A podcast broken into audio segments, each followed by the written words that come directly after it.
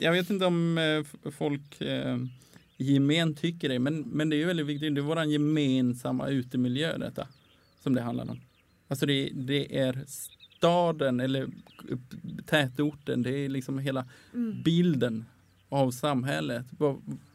Så, det, det är den gröna strukturen och även liksom rummet som man lever i, som alla, som jag och mina grannar och eh, alla som passerar igenom ser. Det är väldigt viktigt faktiskt. Det är ju liksom inte bara din trädgård utan detta är våra gemensamma. Det är vad vi har ihop. Detta.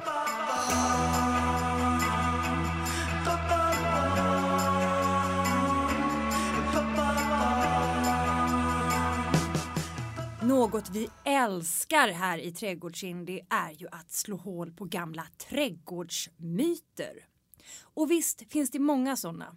Rädslan över att misslyckas tenderar att ständigt finnas närvarande. Så hur ska man ens då våga pröva alternativa metoder eller frångå de gamla skolexemplaren? Det korta svaret på den frågan är våga vinn.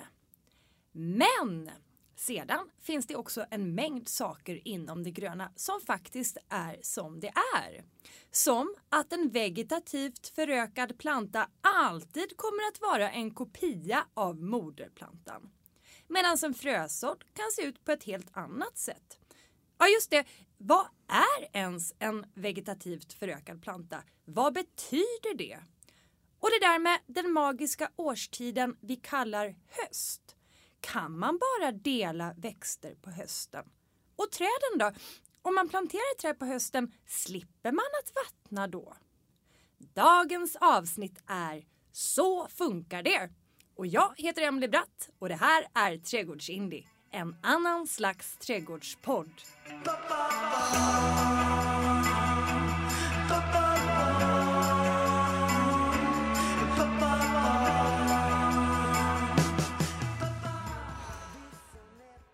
Jon Vidar Tron Springe är arbetsledare för parkenheten i Svedala kommun. Han har ett förflutet inom anläggning och skötsel både privat och kommunalt.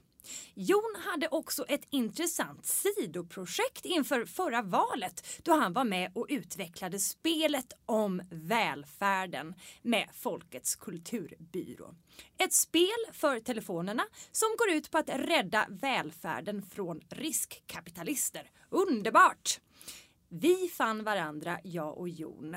Och han var min bästis i klassen när vi pluggade trädgårdens hantverk och design.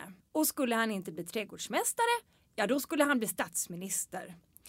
Jon är den jag ringer till så fort jag har någon trädgårdsfråga. Han är ett orakel, mannen som vet allt om allt. Sex år sedan vi såg sist. Jag är så glad att du är här idag Jon, äntligen! Tack Emily, jättekul att vara här. Underbart! Sex år sedan sa vi alltså. Sex år sedan, det stämmer nog. Det var då vi tog in på Mussebergs eh, ehm, eh, kurorten där i Falköping. Falköping. Jajamän, det var en god eh, klassåterträff hemma hos Heidi- Heidi där tror jag. Yes. Ja, underbart, underbart. Du eh, Jon, har resan hit gått bra? Du har ju åkt från Skåne. Yes, det går jättebra. Hur såg det ut på Eh, vägarna? Ja, det är E6, E20 upp där. Ja. Rätt mycket dött längs med vägarna. Är det det så? är en brun skärm närmast vägen och sen så eh, Mm. ser man ju bruna fläckar långt upp i, i backarna, skogen. Ökensången alltså. Ökensången. Ja. Ja, det skulle man kunna säga. Vi får se, vad- konsekvenserna ser man nog inte för nästa år. Lite olika olika växter hanterar torkan. En del höstar ju av tidigt. Eh, liksom gulnar, tappar bladen eller bruna tappar bladen som en strategi för att liksom inte torka ut helt. Andra är ju Just det. sämre på det. Så att, att hösta av då kan man säga avmogna och att fälla eller tappa sina blad. Ja, det är en desperat åtgärd från, från träden. Okej, som de tar till nu då för att egentligen de höstar alltid av för det är det man säger eller när de ska gå i Ja, I de vinter. avmognar eller höstar av. Precis, Ja. men att nu gör de det redan, redan nu så att säga och det är då som en skyddsåtgärd. Precis, för att Okej. mm. Mm. man höstar ju av eller avmognar för Mm. att liksom förbereda sig inför vintern och då är det ju så att säga, klimatet eller eh, temperaturen som sätter stopp för att de kan eh, upprätthålla fotosyntes under vinterhalvåret. Mm. Nu är det ju vattentillgången som sätter stopp. Eh, och då som en skyddsåtgärd, det är liksom inget normalt här i Sverige. så så att det är ju, eh, alla träd vi har är inte riktigt jättebra på att hantera den typen av situation. Eh, träd från vilka- andra klimat Mm. har ju liksom den vanliga säsongsvariationen. Så att de, de har ju ofta så att säga, en, ett uppehåll under sommaren när det är för hett och för torrt Mm. för att leva som de stoppar. Då, då har de, lägger de ner aktiviteten. Mm. Så.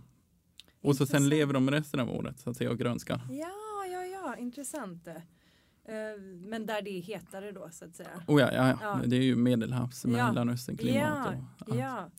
Men okej, men vilka är det då som kommer klara denna, denna extrema, extrema eh, vår och sommar som vi har haft? Vilka klarar sig bäst? De som klarar sig absolut bäst, det är ju de som har strategier för detta redan från början. Och det är många gånger exotiska trender som vi har tagit in till Sverige och odlar här och mycket i stadsmiljö och så. Det är alltså de, de står ju ofta, ganska ofta i, redan i extrema miljöer så att det kan ju liksom ändå bli knäcken för dem att det blir så mycket. För de står ju ofta i gatumiljö, hårdgjord miljö Exakt. där det redan är torra, eh, svåra förhållanden, hett. Och eh, Och där tycker jag nog man har sett mycket på tal om, eh, om lignoser i, i eh, träd i offentliga miljöer. ja, Alltså absolut. mycket dött där. absolut. Alltså, man ser mycket brunt Mm. och man kan se, det är ganska intressant faktiskt för mig som yrkesman Ja. och se vilka det är som pallar detta, vilka det är som Mm. hanterar det och vilka det är som inte alls klarar det lika bra. Man kan säga att de som är klarar det sämst, det är de som så att säga står dåligt redan från början och kämpar Mm. lite redan från början och de som är ganska nyplanterade. Ja, exakt. Och gärna de med ursprung då som Mm. gör att de inte har strategier för att hantera en torka. Det är sk- skogsträd i fuktiga biotoper. Exakt. Du ser mycket asiatiska, japanska, alltså den typen av... De måste lida något du, så... de lider.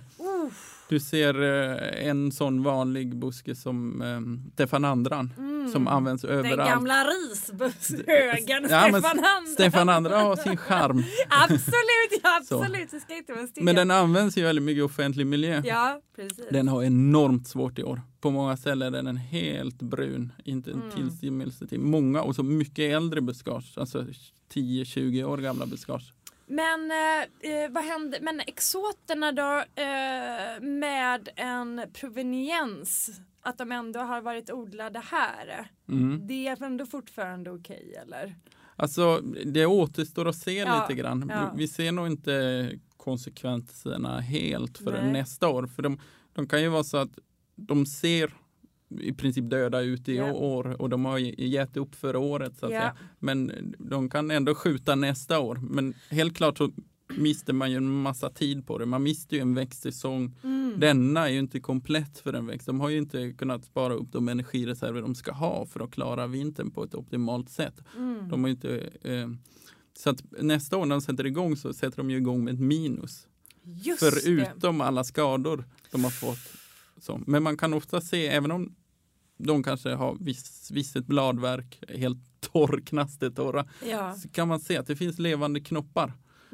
Så, men det går nog inte riktigt att se alltså förrän nästa år eh, framåt, framåt eh, sommaren vad som har hänt och hur mycket tid man mister. För det kan ju vara så att de har torkat tillbaka en bit Mm. så att det inte bara är en, en halv säsong eller en säsong eller två säsonger utan kanske flera säsonger Ja, man har missar. noterat detta ja, på en del av mina nyplanteringar där hemma. Ja, det är ju fruktansvärt. Mm, det är fruktansvärt. För time is precious. Eh, Du betalar ju för tid, det Ja, gör du ju. det. Eh, När du köper växter så köper du ju ofta, då År. köper du i tid. Exakt, När du köper en större planta. så är det. Så. Och det är, det är intressant. Vi, I Svedala kommun har jag haft sån tur. Vi har ju sån eh, tur att vi har en, en, en, en, en egen eh, djup eller en grundvattenborre som inte används till dricksvatten. Så vi kunde ha använda fritt till bevattning. snuskvatten där som ni kan Ja, pytsa inte ut? snuskvatten utan eh, helt eh, okej vatten som Ja, ja, dricksvatten ja, ja. förr men inte används idag. Nej, nej, ja men precis. Eh, och eh, Solkvatten? ja, ja, Ja. alltså helt ja. okej vatten. Ja, ja, ja. Som, precis. Så. Men, men som inte går ut i dricksvattennätet. nej. eh, som vi har kunnat hålla mycket i vid liv med Det i alla fall. Men det har ju varit eh, en extrem och en säsong som ingen har upplevt. Jag har, Nej. jag har anställda som har jobbat i 40 år och de har ju aldrig någonsin varit med om dess like. Eh, vi har ju i princip kunnat lägga ner gräsklippning och ogräsrensning för det, Ja, det växer ju inte. Exakt, nej, sant. Så, sant. Eh, däremot så har man ju fått jobba nonstop med vattning och det Ja. har varit problem med utrustning och så. Jo, men jag ska bara säga det angående vattningen. Eh, för jag har ju också jobbat med det offentliga rummet och vet allting om sådana här eh, bevattningsrundor eh, och hur viktigt det är att etableringsvattningen sköts då. Och för att kunna göra korrekta utvärderingar på all, alla dessa skador och vilka det är som har klarat sig bäst. Då gäller det ju, tänker jag, att man har väldigt bra kontroll över att bevattningen har skötts eller inte har skötts. Mm. Alltså om du ska utvärdera vilka, vilka träslag det är som har klarat sig bäst till exempel. Ja, ja, det är kanske svårt att göra en utvärdering för det har ju varit panik. Exakt! Minst sagt. När man ser att träd som är, har stått på platsen i mer än tio år börjar få problem, börjar få tydliga tecken på stress och torka. Och det är mycket pengar. Det är så jävla mycket pengar. Ska vi dra några? Du, Alltså, du vet ju, du har ju koll på det där. Schablonmässigt så räknar jag med ett, ett träd i storlek 20-25 eh, som är en, en ganska en större storlek som Vi, vi tror vi får bara förtydliga. Ja. Storlek 20 till 25. 20 till 25 det är stamomfång på en meters höjd. Så 20 till 25 cm stamomfång på en meters höjd. Man kan säga att det är träd i princip eh, med en meter stor klump och eh, ja, mellan en meter, ja, skitsamma nu. Men man kan, säga att, man kan säga att det är träd som är en 4-5 meter höga redan vid plantering. Det var bra. Så, Precis. så det är ju träd. Och det Ett är riktigt träd. Man, man betraktar det som ett träd, alltså Ja. inte som ett litet sånt spö, ett sånt ettårs eller tvåårsspö. Yes. Nej, det är en stam Ja, med en ordentlig Genomgående stam. krona. Ja, Eh, och det är en storlek som kommuner ofta planterar. precis. Eh, de kostar i schablon eh, 10 000 kronor att köpa in och plantera, förbereda planteringen och Mm. plantera dem. Mm, Och det är första året, det är liksom inköpet då, det är första året. mm. Eh, sen så kostar de ungefär 50 000 i etableringskostnad Ja, de precis. kommande åren. Exakt. Och en etablering kan ju vara alltså, snabbväxande träd, pilar, um, lönnar som sätter igång snabbt. Det är pionjärträd som vi Mm, kallar det. De, de kan ju vara ganska snabba igång. Men hallå, lönn är väl inget pionjärsträd? Ja, semipionjär. Semipionjär, tack för det. Men- Bra, det är riktigt att vi är korrekta. Ja, ja. Yes. Eh, de är snabba igång och tål detta ganska bra om de har liksom skötts bra i plantskola och odling och allt sådär. Så de har ett eh, eh, okej eh, grenverk och rötter igång alltihopa. Mm, De är jättesnabba igång och de kanske bara tar två år att etablera. mm. Medan ekar kan ju ta tio år att etablera på en plats. För de är väldigt långsamma i starten. De Ja. har mycket tid på sig och de kanske inte är jätteförtjusta i att flyttas och bråkas med som vi människor ofta gör. Precis, Så, precis. så att då, om du har, då har du liksom en investering där som står. Ja. Jag ser det som en investering. Det är viktigt att säga. Här, här, är, här är ofta strid. om man ska se en plantering av ett träd som en driftfråga. Det vill säga att det ska vara driftpengar som kostar, eller en investeringsfråga. Och investeringar, det är, det är helt olika budgetar i den kommunala sektorn. ja. Eh, man kan ju se en, en investering är ju en bil eller kanske ett hus, alltså så, som, Mm. som man, eh, som man eh, betalar av på längre sikt och, och som Mm. har ett värde. Liksom, som så. Mm. Eh, träd är en investering. Till skillnad från en bil som du kanske räknar med att du, du har betalat av, eller använt klart efter Mm. sju år liksom, Mm. eller tio år. Så, så kanske ett träd har hundra år eller 200, 200 år, så. Precis. Så det är ju en rejäl investering man gör och det är mycket pengar som står. Har man en Mm. allé på 100 träd som står och håller på att dö. ja, och, de, och de är planterade och de, etableringen är nästan klart men nu slår extremvädret till. Ja, då har du 60 000 per träd och så är det, det är, vad blir det, 6 miljoner det handlar om. Ja, alltså, ni, ni har, jag, jag skrattar ju för att jag blir så himla nervös och liksom rädd och eh, det är därför jag får de här skrattavfallen. För det, det, är så, det, det är helt sjukt alltså. Vi, har inte sett något sånt här som du säger. Det, det, det är en katastrof. Ja, och det syns tydligt var det är lite fuskat också. om man säger så. Eh, exploateringar när man gör, bygger nya stadsdelar och så. De kan ju vara mer eller mindre bra genomförda. Både rent praktiskt och också i planeringsstadiet. Mm. Man ser vad man inte har tänkt hela vägen riktigt mm. eller där man har där entreprenören har fuskat lite grann. Kan du inte ge ett exempel på det kära Jon? Det... När har entreprenören äh, äh, fuskat? När? Ja. Ähm, jag vill inte säga något så, men vi har ett område i Svedala som, eh, som är byggt för tio år sedan. Ehm, där det är eh, ungefär 350 träd i hårdgjord miljö. Eh, där har man inte gjort riktiga trädgropar. Alltså, det är antagligen missat redan i upphandlingen men entreprenören har också fuskat då man har gjutit sidor för att hålla för stenläggningar. Jag, man jag tror gjutit. att du först så ska mm. du bara eh, få berätta kort en riktig trägrop. Vad menar du med det? En riktig trägrop, det beror ju på var. Alltså mm. så. så. om det är i parkmiljö eh, så, så kan det räcka ofta med att bearbeta den jord som finns på plats. Kolla, man gör ett jordprov, ser så att allt ser okej okay ut. Man mm. kollar så att det inte bara är en massa packade schaktmassor under. Mm. Eh, man luckrar jorden lite grann. Så det kan duga mycket väl. Hårdgjord miljö då du har eh, en väg på ena sidan, en mm. cykelbana på andra sidan. Mm. Du har en smal remsa där du planterar träd. Du kanske inte har mer än en, två meter det måste du bygga upp med ett material som tillåter, som på lång sikt tillåter att eh, träden kan leva och, och, inte bara överleva utan faktiskt leva. Mm. Eh, och, och, utvecklas. Och utvecklas ja. Och det materialet ofta, det som blir problemet i dessa ytor, det är att det blir för tätt, för hårt, alltså mm. ogenomträngligt, för syrefritt framförallt. Rötterna behöver syre. Ehm, det finns olika sorters skelettjordar kallar man det som man bygger men, upp. Men varför fyller man inte bara på då med en, en genomsläpplig eh, och trevlig jord? Ja men det får man göra, man får ja, schakta ur men, och byta. Ja men menar du att det är massorna runt om också att det är varför det blir syrefattigt eller är det för groparna för små då? Är det det som gör det? Eller? Det kan vara att de är för små. Eh, det kan vara också att eh, alltså en vägkropp är ju en packad ja. för att hålla, för Exakt. att inte sätta sig.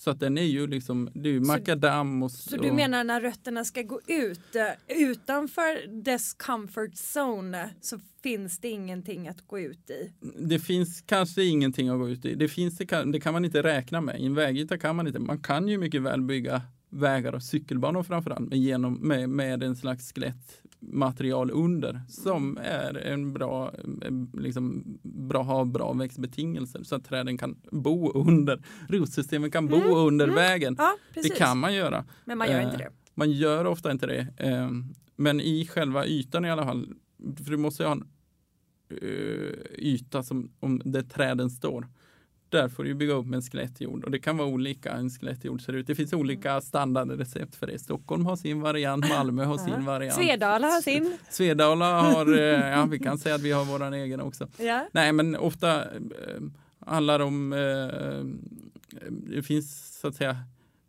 olika material som man använder. Ja. Vi använder mycket pimpsten. Mm. Pimpsten är ju en, en porös mm. lava äh, en Det låter ju väldigt sten rätt som, i tiden. Ja, som, mm. kan, som liksom har porer som både kan buffra eh, vatten, framförallt vatten och luft. Mm. Så. Eh, men den är dyr. Mm. så att om du tar de här 10 000 schablon för ett träd. Mm. Eh, om du har ett träd i hårdgjord miljö och du kanske vill ha en 12 kubik levnads, eller, mm, liksom, levnadsmassa. levnadsmassa. Du vill ja. ha en 12 kubik som det kan leva i. Säg att det blir ett träd som får lite volym. Mm. Eller tanken att den ska få volym i alla fall. Mm.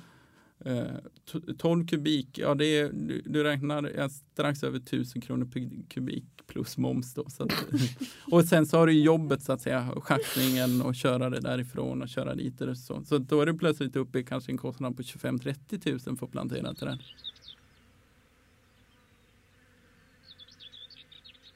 Och då för att återgå till dessa 350 träden som eventuellt var något tvivelaktigt. Eh, ja, vill du fortsätta där då? Ska jag ta Groparna. vidare? Nej men kan, eh, ma- Då har man alltså... man har gjort på ett undermåligt sätt som gör att träden har inte levnadsbetingelser. Det finns ingen chans. Eh, De står fortfarande med trädstöd efter tio år för de har ingenstans att växa och växa fast. Eh, Så, och det, där ser vi väldiga konsekvenser i år. Eh, För att de, det finns inte jordvolym, det finns inte fukt. Alltså även om det inte det är dåligt med fukt överhuvudtaget i marken i år så, så har träden där ingen möjlighet att leta sig till vatten heller. Och då, om det nu var dyrt innan så blir det ju väldigt dyrt Och om man har fuskat. Och riva upp eh, så att säga en, en, ett bostadsområde för att göra om trädplanteringarna, ja då, då är vi plötsligt uppe i miljonbelopp lätt. Mm. Eh, det, det kostar ju eh, så att säga. Du har redan en miljö. Visst, det, du har ju alltid som du ska starta med, men hade man gjort det från början så hade det ju varit eh, optimalt. På ett riktigt sätt. Men eh, Ja, alltså jag skrattar ju så mycket också för att, för att man har jobbat med offentlig miljö och ja, hur tokigt och Ja, det blir ju helt klart fel ibland och det är ju kanske det kanske ja, vi kanske hamnar djupt in på kommunal eh, så, men det är viktigt att man, man, man, har en bra underlag. Och det är viktigt att man har en bra upphandling det är viktigt att man har kontroller och det är ofta kontrollerna som brister mm. eh, att du kontrollerar det arbete som är gjort. För att s- säg att du har, det är ju svårt att kontrollera något som är under mark så att säga på en slutbesiktning. det är svårt ja. Du river ju inte gärna upp det som precis är byggt för att kontrollera om det är riktigt byggt. Utan det, man får ju ha löpande kontroller. Det är ju liksom nyckeln till att stoppa om man ser att det fuskas. Och I tid, innan det är byggt. Så. Och, och att det inte kommer tio år efter, att man ser det då. ja. Ja. Åh gud, jag dör!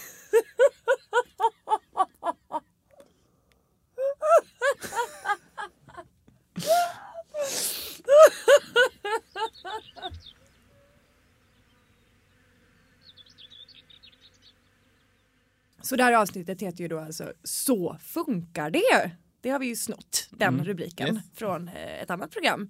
Eh, för jag tänker att det är många där ute, inklusive jag själv, som inte alltid har hel, helt eh, pejl på läget så att säga. Ehm, och eh, apropå då, så funkar det. Eh, vi reder ut begreppen. Eh, allt du velat fråga men inte vågat fråga om kan man också säga som en underrubrik. Så jag tänkte vi skulle beta av lite sådana där, såna där begrepp. Eh, men också ska vi slå hål på lite myter för det älskar vi ju att göra som sagt här. Eh, inledningsvis då eh, så pratade vi ju om eh, en vegetativt förökad planta. Att den alltid kommer vara en kopia av moderplantan. Eh, en del av moderplantan. Eh, men ska vi förklara det där lite närmare? Alltså vad betyder ens en vegetativt förökad? Vad innebär att vara vegetativt förökad, Jon? Ja, I princip eh, man, har man tagit en bit av en planta som man tycker har goda egenskaper som man vill föröka. Och på olika sätt eh, eh, fått den att, växa och bli en ny planta. Alltså det kan vara en, eh, en, en, ymp. Man tar en bit av ett, en, en gren och ympar på på en grundstam. Vi kommer kanske mer in på det sen. Ja. Man, man kan ta stickling, då tar man bara en bit, en topp ofta av en annan planta, stoppar ner i jorden, ser till att den har rätt förutsättningar för att kunna rota sig. Mm. Men det, en stickling behöver inte vara en topp. Nej, det behöver det inte vara. Det kan också vara liksom en mittdel. Yes. Eh, Du kan ju ta, eh, vad ska man säga, en gren eller en, en pinne eller ett skaft då från en växt och sen så kan du dela upp den i olika bitar. Den biten längst upp då, toppen, ja det blir en toppstickling då. Mm. De andra bitarna blir ju också sticklingar. Absolut. Men det är inte, inga toppar. Nej. Nej. Nej. Men och sen kan man ta, man kan ta en, en bit av en rot, eh, man kan dela en växt många gånger. Alltså så. Det beror på eh, vad som är det lättast att göra med det, just den växten. Med den växten. Eh, så det finns olika metoder att göra det på. Att, Det kan finnas något som heter meristemförökning. Då man Oh! går in på cellnivå och tar några celler ifrån en tillväxtpunkt och förökar i laboratorium. just det, det är väl det som man gör med alla hojkiror till exempel. Ja, eller vårat eh, Sverigeträd, våra riksträd, eh, Onäsbjörken. Björkar är väldigt svåra att vegetativt föröka så man vill föra över i egenskaper så att säga. Man, tar, man har hittat den här björken uppe i Onäs i Mm. Dalarna. Eh, Man tycker den är väldigt fin. Man vill kanske ta hem den till sig själv i trädgården. Det går inte med björkar att ta en bit och få den att rota sig. Utan man måste göra, man måste göra detta. Ofta, man gör ju det lättaste. För att det lättaste är det billigaste. Så, så att alla plantor som är så att säga meristemförökare i laboratorien, det är klart de är lite dyrare för det är en dyrare process. Just det. Och det där hör man ju också ofta folk säga det är en äkta onäsbjörk, eller hur? Alltså att det är liksom, eller är det en äkta, kanske snarare som en fråga, är det en äkta onäsbjörk då? Och då är det antagligen inte det kanske. Ja, men onäsbjörken har ju, eh, det finns flera flikbladiga björkar. Ja, precis. Eh, flera sorter, så alla flikbladiga björkar är inte onäsbjörkar. Mm. Eh, det finns någon som heter formkrispa Mm. eh, som är ganska vanlig också. Eh, om man är lite så att säga, om man är lite lurig så märker man ju om sina krispa till onäsbjörkar. För onäsbjörkar kan man ta mer betalt för. Men det tror jag inte, det är inget problem i handeln idag. Men det var mycket kanske på 80-talet att det var ja, planterades många som man trodde var onäsbjörkar som kanske inte riktigt var det. just det. Precis. Så, men sen en krispa är ju mycket vacker växt också. Man behöver inte sörja för att man inte har en äkta honungsbjörk. Nej men precis, precis. Viktigt att poängtera. Men okej, men alltså vi pratar alltså om förökning eh, och nu talar vi om eh, vegetativ förökning. Och det vi alltså har konstaterat är att det är en del.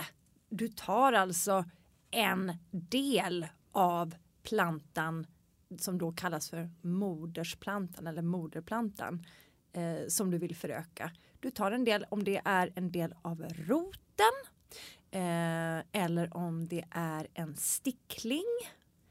Eh, finns det något mer Jon? Du pratade om delning och då är det ju egentligen att eh, en delning, då har ju plantat, plantan har ju bildat eh, vad ska man säga, sidorosetter eller vad det nu kan vara. Många plantor, i alla fall när man pratar om perenner, har ju så att säga inte bara en tillväxtpunkt utan de har ju många Så det tillväxtpunkter. är tillväxtpunkterna, om vi nu ska prata vad det är som händer, Mm. det är tillväxtpunkterna som har vuxit upp och bildat då flera olika skott kan man nästan säga. Ja precis, Ja.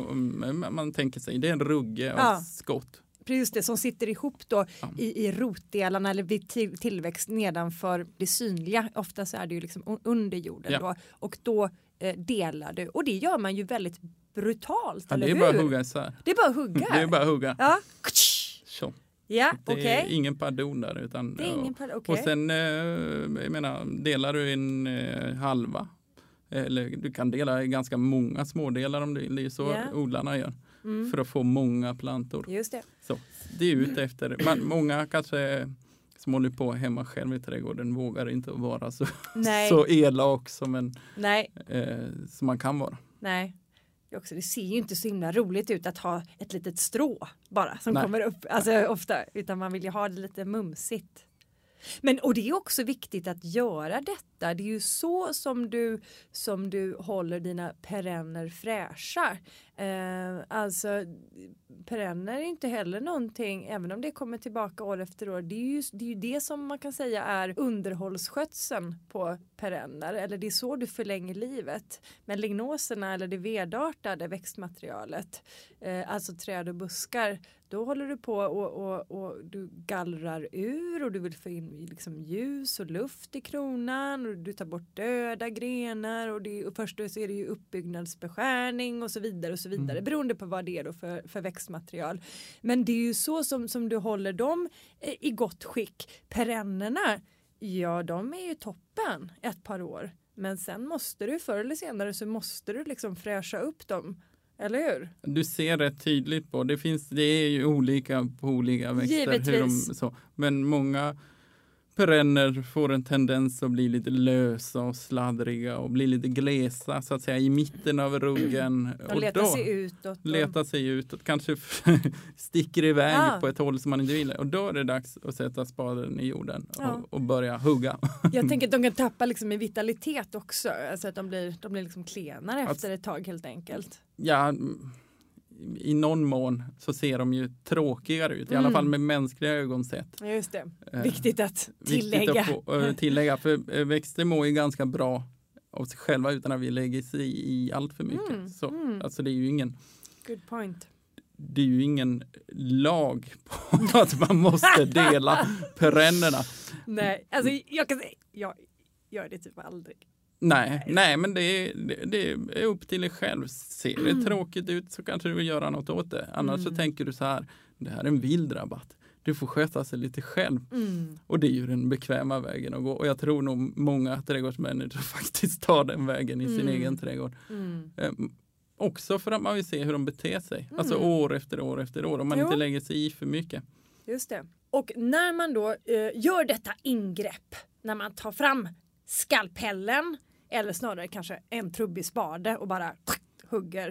Eh, är det då viktigt att reducera eh, mycket bladmassa? Hur är det med det där Jon? Alltså ofta när det gäller perenner eh, så, så, då gör du ju det ingreppet under den tiden på året då de är i vila. Det är då man gör det. Så att då, då finns inte så mycket att reducera. Fast när de är i vila då tänker jag att många tänker kanske på vintern och det är inte riktigt då kanske att, man gör. Du, du, måste ju kunna gräva i backen eller hur? Ja, på hösten eh, mm. framåt vintern är det ju det normala. Ja. Eh, höstblommande delar man ju helst på våren och tvärtom. Men, men är det egentligen inte bara för att du vill vara rädd om blomningen? Men också för att de, de inte orkar, för att i så fall annars så måste du reducera. Du kan göra det, men då måste du kapa av dem? Ja, alltså, eh, det med att reducera, det handlar ju om det akuta i det läget då det har varit och gjort ett ingrepp och haft av mycket finrötter, sugrötter, de som tar upp vatten. Eh, om du har ett stort bladverk då så kommer växten sloka för den kommer inte kunna försörja sig själv med vatten i den mån som den behöver för att upprätthålla det bladverket det har. Och det är viktigt att säga varför är det så? Jo, därför att all mat finns i bladmassan. Ja, ja, så kan alltså, man ju enkelt säga. Bladmassan är ju, är ju full produktion, om du gör det när den är grön, när den är full produktion av, av klor, äh, fotosyntes. Eh, då den producerar socker som växten lever på. Och i den processen så svettas du ju massa. Du har något som heter transpiration. Och det är därför du måste ha, det är därför du måste ha vatten så att säga. Mm. Eh, och för man ser ju ett blad när det får dåligt med vatten slokar ju och vissnar ihop. Det är för att det inte kan hålla spänningen. Du vill ju hålla spänningen och hålla bladskivan så att säga mm. eh, fullt utvecklad och vänd mot solen för att ha optimal produktion av socker. Men eh, gör ett ingrepp då den har svårt att, att, att ha eh, saftspänning som man kallar det då kommer den ju sloka och det är ju därför man ofta går in och reducerar för att reducerar du så anpassar du kanske bladverket till det rotsystemet som du har varit och stört. Uh, men sen är det viktigt att säga att, att bladverket är också det som driver rottillväxten. Det är ju det som producerar socker. Utan socker producerar du inte rötter heller. Så att man får göra det med lite känsla. Man kan inte göra allt. Man kan inte göra allt. Nej. Det viktiga är att vattna. Mm. Det är det allra viktigaste. Allra viktigaste. Som jag sa också här inledningsvis så jag, jag ringer alltid till dig så fort det är någonting Mm. akut ofta eller eh, det är någon fråga och sådär. Och det gjorde jag i somras eller om det var i höstas när jag hade fått en, en eh, något vildvin, en, en, en tjock, ganska så tjock eh, stympad eh, ranka. Det var ju ingen ranka längre, det var ju en stubbe då snarare. Men då tänkte jag ju det, fasen den där, den är så jäkla fet så att den måste jag ju skära tillbaka rejält. Mm. Och samtidigt så är ju inte det en kinkig, de är ju väldigt, väldigt tåliga. Eh, men du sa, nej vad fasen, så mycket behöver du inte ta bort och sådär tyckte du. Du tyckte inte att det var så himla... Och där, vad var det du sa då Jon? Det, det kommer jag inte ihåg. Men jag fråga, jag ställer motfrågan, hur har det gått? Det har gått så bra, Det har gått bra. det har gått strålande. Ja. Förutom när eh, den jag lever med kom, med, kom emot med, med trimmen Okej, och, och trimmade av en, en, en, en ranka då. Men för övrigt har det gått jättebra. ja. Alltså, Jag tog ju en del. Ja. Men jag tog inte, den hade ju liksom en rejäl, alltså rejält mycket kvar alltså. Så. Och jag hade nog kunnat, alltså jag tror inte jag hade behövt ta bort så mycket som jag gjorde heller. nej, men, man, men det handlar ju om att se vad som händer och reagera på det som händer och agera utifrån det. Så ser man, man har delat växten, eh, den har eh, så att säga stört sig i rötterna, man har planterat den på ett nytt ställe. Ser man att den börjar få problem med vattnet, att den börjar sloka, Ja. vattna och kanske reducera. Ja, Så. Du kanske inte behöver liksom börja med att reducera innan du vet. Så att säga. Observera vad som händer, mm. reagera på det, agera utifrån. Bra, bra tips där. Bra tips där. Ja, för det är ju tråkigt att klippa bort saker i onödan, eller hur? Ja, det är det. Och det är ju jobb, Ja. om inte annat. Precis, exakt. Okej, eh, så vi, alltså, vi pratar om eh, förökning och kommer såklart in på en massa, massa sidospår hela tiden. Det är så vi jobbar här i, i Trädgårdsindie. Eh, Okej, men du, vi säger så här. Åh, den här fina aklejan. Mm, jag ska samla frö. Jag ska bli en frösamlare och jag vill ha den här svarta aklejan. Eh, sen har jag visst lite andra blåa som växer lite längre bort också. Men jag ska minsann samla från den här svarta som kanske heter Black Barlow eller något sånt där. Eh, och så tar jag frön och så sår jag dem. År två då, i och med att det tar två år för dem, så är det inga svarta klier som kommer upp utan det är något annat. Vad är det som har hänt då Jon? Det så, det- I det fallet är det ju inte en vegetativ förökning utan en könlig förökning. Ehm, ehm, man kan säga det är precis som med människor. Att ett barn får egenskaper av Oh. båda sina föräldrar. Den kanske har sin mammas näsa, den har sin pappas hår. Ehm, och det är samma med växter ju. Den kanske, är en, när den sätter frön så har den ju pollinerats. Och den behöver inte ha pollinerats eh, i, av sig själv. Må, många plantor är självfertila så att säga. De kan pollinera sig själv. Eller av någon annan svart. Utan det kan göra vilken som helst med vilken färg som helst. Den blå som stod där borta. Som har pollinerat den. Och då beroende på vilken färg som är mm, dominant, Dominant. Och, och så vidare. Så får den ju en annan färg. Så det är alltid så med fröförökat. Eh, att eh, man kan inte vara hundra på vad man får. Om man inte verkligen, som, som de som eh, producerar frö gör, isolerar växten och gör, kontrollerar pollineringen. Tack. Det är det jag är ute efter. Så att för att då skydda den svarta aklejan eh, för den ska jag minsann inte föröka vegetativt. Aklejer får ju också ofta, eh, kan vi ju säga, eh, sådana här, ja, nu sa jag sidoskott, men som du pratade om att det finns flera tillväxtpunkter. Alltså, Mm, Du har flera bladrosetter som kommer upp, eller hur? Och Men- du, som du kan dela. Ja, men en aglaia är en, en ganska kortlivad perenn eller tvååring, biennan ger Ja, man den ibland. att mer- den, är. ja, att precis. den ofta, så att säga, ett år producerar en bladrosett, eh, nästa år går upp i blomning och eh, inte alltid, men ganska ofta mm. försvinner iväg och då har den sått sig på nytt. Så att, säga. så att den lever ju ändå kvar, mm. men den är ganska kortlivad. Den gör ju ofta en, inte en delning med, eh, utan det är enklare att så den. Just det. Fast om man bara vill ha de där svarta, men då kan man inte säga så här då. Om man bara vill ha de svarta, då ska man se till att man inte tar in någon annan akleja i sin trädgård. Ja, i sin trädgård och ja. i grannskapet ja. där du får kontrollera och, och, och, och liksom utöva eh, terror för hela kvarteret ja. i så fall. För att eh, bin kan bära pollen ganska långt, en kilometer inga problem. Eh, så. Men du kan ju alltid isolera den. Eh, om den är självfertil så kan du ju liksom, så att säga, se till att handpollinera den själv. Alltså pollinera, ta eh, pollen från ståndarna på blomman och sätta på märket på blomman eh, med pensel eller så. Mm. Eh, och, och se till att ingen annan insekt är där och, och, gör jobbet. Men då gör jag så här, är det inte så man gör då att man, man tar en liten strumpa kan man göra, har man ju sett. Mm. En liten, eller no, någon slags kokong på något sätt. Eh, men, och så får du se till i så fall att gör, göra det själv då. Det kan ju vara ett alternativ. Så, yes. Sätt kondomer på dina klejor, Emily.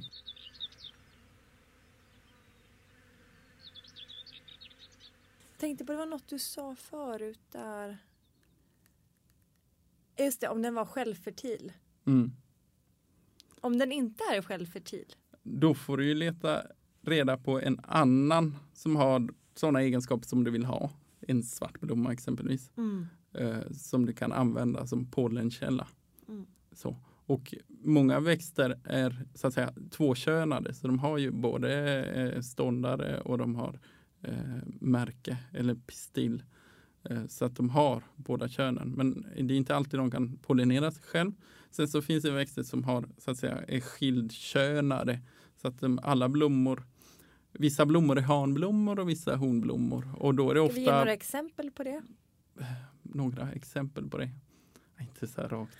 Nej, men jag tänker på till exempel eh, Hippofae, Rhamnoides. Alltså havtorn. Ja, då, då har det ju... är ju något som många nu är, är, peppade på och då får man ju veta det i handen att ni behöver en, vad säger de då? Ni behöver en hane och ni behöver en hona Precis. och så tänker de va? Och då är det på individnivå. För att vissa växter har, vissa växter har så att säga skilda kön på blommorna på samma planta. Andra har så att säga från planta till planta. Som zucchini till exempel? Zucchini är ett bra exempel. Det syns mm. ju väldigt tydligt. Mm. Eh, honblomman har ju så att säga en, en, en, ett, en frukt redan. eh, eh, ett fruktembryo som skälk kan man säga. Och då sitter ju själva blomman längst ut på, på zucchinin som ska bildas. Hanblomman har ju inte det. De har ju bara en tunn stängel eller en tunn, eh, en, en tunn blomskälk som de sitter på. Och det syns ju tydligt. Där är en hanblomma och det är en honblomma. Sen så finns det ju de som, om vi är inne på grönsaker, mm. som gurka. De har ju aldrig hanblommor på för de vill du, det har vi avlat bort. Mm. Du vill inte ha dem pollinerade. Så. Utan då, då får de mycket frön och de blir tråkiga. Liksom. Okej. Okay. Intressant. Yes. hade jag ingen aning om. Nej. Ja, det finns ju gurkor såklart med de egenskaperna. Men, men gurkor får en bitter smak och de, de eh, får frön som mm. du inte vill ha i en gurka som du ska äta. Mm. Så man har avlat bort det. På alla kommersiella gurkor så har du inga mm. hanblommor. Han och, ho honblommor, är det detsamma som han och honkloner? En hanklon är ju en individ som bara har hanblommor. Ja. Det vill säga, ett, ett, asken är ett bra exempel på det. Asken ser man ju tydligt på de som har eh, fröhängena. Sen så finns det askar som inte har de fröhängena. Mm. Eh, och då är liksom, fröhängena hänger på honindividen. Mm. Och så. Om man gör en sort, alltså man väljer ut ett, eh, ett träd med goda egenskaper som man förökar, ofta vegetativt då för att behålla de mm. egenskaperna. Mm. Då kan man prata om en, en klon en hanklon eller en honklon? Okej, okay. man börjar odla, man börjar köpa fröer och så står det F1 hybrid på påsen. Vad är det för något Jon? F1, det är en första generationskorsning som man kallar det. En korsning är ju när man har tagit, eh, eller inte en korsning mellan arter, men i detta fall mellan två olika individer med två olika egenskaper som man vill eh, förena. F1, då eh, gör odlarna så att de väljer ut en individ med egenskaper som man vill ha och så har man en annan med andra starka egenskaper som man vill ha. Man kanske har en, en, en väldigt stor gurka. Mm. Eh, men man vill ha en väldigt stor gul gurka. Så man har en gurka, man har en gurka med gula frukter och så har man en gurka med väldigt stora frukter. Det man gör då är att man självpollinerar dessa i flera år för att få en ren linje som man kallar det. Så man, man eh, princip inavlar dem mm. tills man korsar dem. Och då får du ofta en bra, liksom bra egenskaper. Och de fröna som du har korsat då, sätter du och då får du den här gurkan med stora gula frukter. Skulle du ta, ja, gurka är väl ett dåligt exempel för de har ju ofta inte bildar inte frö, men eh, inte, inte om man inte pollinerar dem. Ja, skitsamma.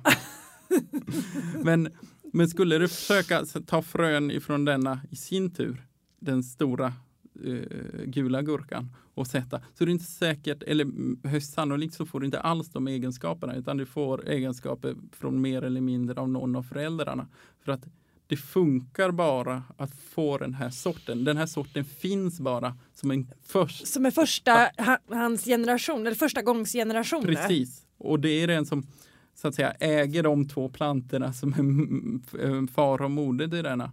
Eller eh, de rena linjerna. Så de som kan av, producera den här. Avkommorna från den här supergurkan då, mm. Eh, den stora gula eh, som var så fantastisk. Eh, avkommorna från den kommer inte bli detsamma för det är bara första gången. Första korsningen. Första korsningen. Det är bara då det händer. Yes. Sedan så ändras egenskaperna igen. Igen, för att den är inte fröstabil. en, en F1-hybrid är inte fröstabil. Fröstabilitet är ju om man år efter år får ungefär samma egenskaper. Precis. Eh, det är inte F1-sorterna. Vad händer då? Vad, eh, vad händer med de fröna? Då, då kan det bli, eh, då slår... Det, det kan vara så att den inte ens är fertil. Ah. Så, så att det blir ingenting. Eller så kan det vara så att det, det slår över och får egenskaper mer eller mindre av någon av föräldrarna. Det kan bli en ganska liten grön gurka i detta fallet som smakar ganska tråkigt. Mm. Så. Vad som helst kan hända med andra ord? Um, ja, inom rimliga gränser så kan vad som helst hända. Det, det, blir inte en tomat. Men... I och med att vi vill bli mer och mer självförsörjande, där är ju en viktig del faktiskt att kunna vara självförsörjande på frön. Uh, för det är jävligt dyrt att köpa frön.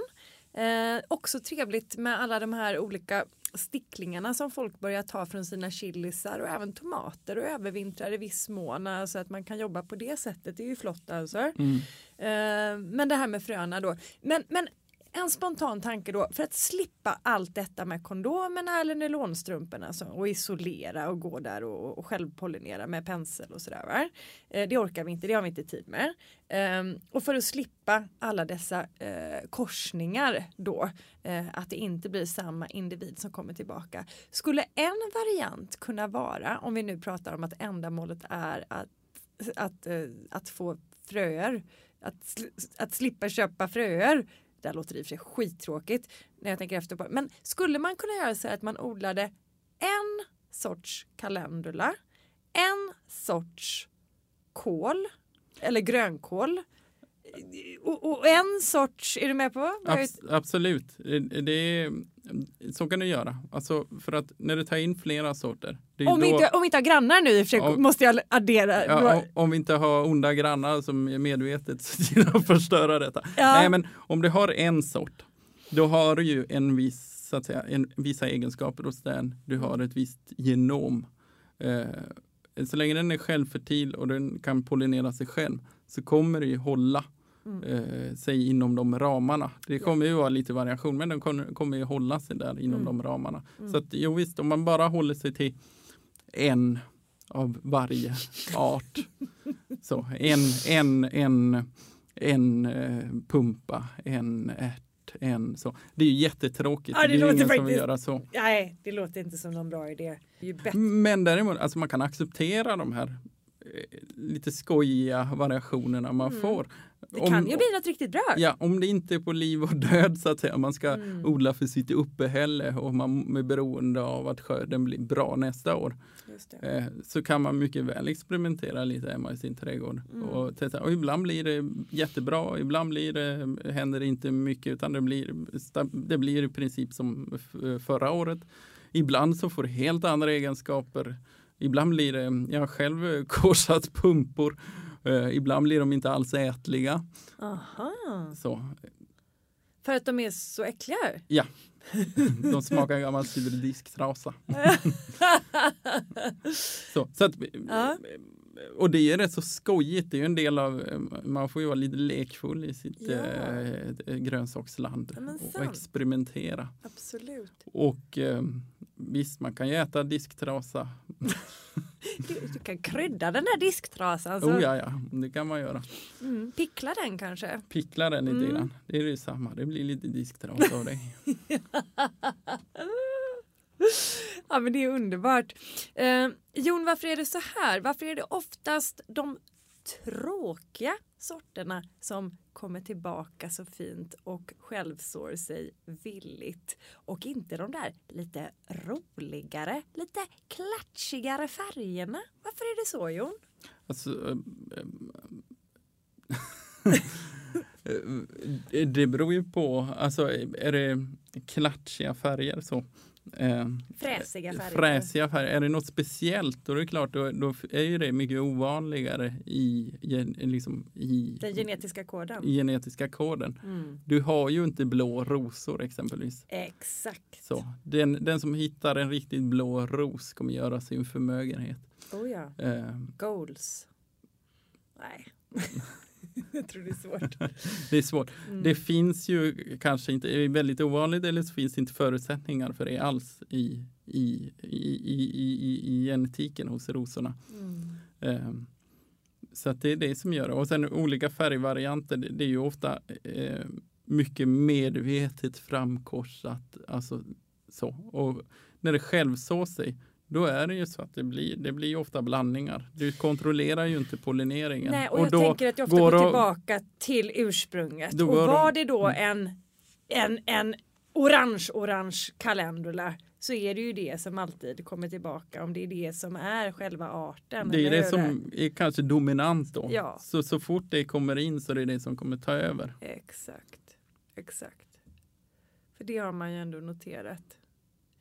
Eh, med tårar i ögonen. Nej, absolut inte. Älskar de orangea eh, ringblommorna. Ja, Men det hade ju varit kul om det kom tillbaka ett hav av eh, köttiga koraller. Mm, ja, men- Fläskfärsfärgade koraller. Vem vill inte ha det? Ja, absolut. Vi, alla, allt fläsk är bra fläsk. Men eh, eh, ja, vi slår ett slag för dem eh, som ändå självsår sig, de tvååriga perennerna eller de ettåriga som övervintrar som frön och återkommer. De är ju jättetrevliga att ha i Gud, ja. trädgården. Gud, Som dyker upp så att säga på de mest oväntade ställena och Mm. ger färgklickar där man själv aldrig har sått dem. Ja, alltså jag älskar, nu kommer vi in på lite sidospår, vi har varit inne på det här förut, men alltså annuellerna och biennerna, jag har inte så mycket bienner, men, men annueller, det är liksom hela min köksträdgård detta året är i princip eh, bara eh, självsådder, spontansådder eh, av annueller eh, som inte jag har sått alltså, utan det har nästan blivit som en perenn eh, köksträdgård som hoppar omkring. Det är så, det är så tacksamt. Det är jättetrevligt och Ja. där, eh, förutom att du slipper köpa frö till dem, så sköter de ju jobbet själva. Mm. Så det är ju bara att tacka och ta emot. Men där är ju verkligen mitt, mitt eh, råd och tips, mitt stora tips är att rensa inte. Alltså lägg ner och rensa på våren eller var ytterst försiktig. Eh, för att eh, hade man gjort det, jag är ju självförsörjande på både slätbladig och krusig persilja. Eh, har varit det sedan ett par år tillbaka, de kommer ju snällt tillbaka. Eh, vad, vad det gör med växtföljden det är jag li, lite osäker på. Jag började flytta dem från början men det har jag bara lagt ner. Um, och sen nu det här underbara med blomstermoroten då som har visat sig bara komma överallt. Och det är väl kanske att titta väldigt noggrant och lära er hur plantorna ser ut när de är väldigt små. Exakt. För där kan man ju gallra mycket. Man kan gallra men också, jag, jag menar det är inte så himla lätt. Jag är också ganska så osäker. Det är inte jättelätt att se eh, vad som kommer. Alltså, det gäller ju även eh, i perenntårtorna och överallt. Alltså, visst du kan se om det kommer samlat och sådär. Men eh, sånt som, som kanske förökar sig då med frö och som, som gärna kan få göra det också. Det är det som är grejen. att Är du eh, en nitisk rensare då kommer du gå miste om alla de här spontansådderna och det är spontansådderna eller självsådderna som ju ger det där lilla extra som tillför det där lilla extra tycker jag till trädgården. Eller hur? När det kommer lite här och där. Det är det som verkligen det ger trädgården liv. Alltså. Ja, det ger det liv och det ger liksom en ytterligare dimension. Du får, det är ja! vildheten smyger sig in lite i Exakt. de obevakade hörnen. Det blir så flott alltså. Och det kan både vara i grusgångarna men också i planteringarna när det helt plötsligt liksom, eh, dyker upp här och där. Och det, det, blir, det kommer se mycket, mycket bättre ut. Mm. Det försäkrar jag er om. Absolut. Och man måste tänka på det om man ska liksom jobba med med naturen och förutsättningarna. Eller mot naturen. Eller mot naturen och förutsättningarna. Naken jord är ett högst, o, högst onaturligt förekommande fenomen. Mm. Titta på naturen. Naken jord växer igen väldigt snabbt. Så, så att om man har en yta, visst kanske grönsakslandet där man vill ha så att säga en viss produktion, men, men eh, perennrabatter, eh, annuellrabatter och så vidare. Och bara jobba för att få liksom, eh, växt för växt och naken jord däremellan. Det är att ge sig själv onödigt jobb. Yep. Eh, om man verkligen inte vill ha det som kommer själv, för det kan ju vara ganska tråkiga ogräs. Så plantera in en marktäckare, mm. så in någonting. Alltså, mm. Men att gå och rensa för att ha naken jord, mm. det är ju bara att jobba ja, mot naturen. Jobba mot naturen och dessutom som blir mycket tråkigare Dessutom så blir det mycket känsligare för torka ett mm. år som mm. detta. Mm. För att naken jord, eh, om du har ett, eh, då det, det, så att säga avdunstar mera vatten än täckt jord. Just det, just det. Good point där.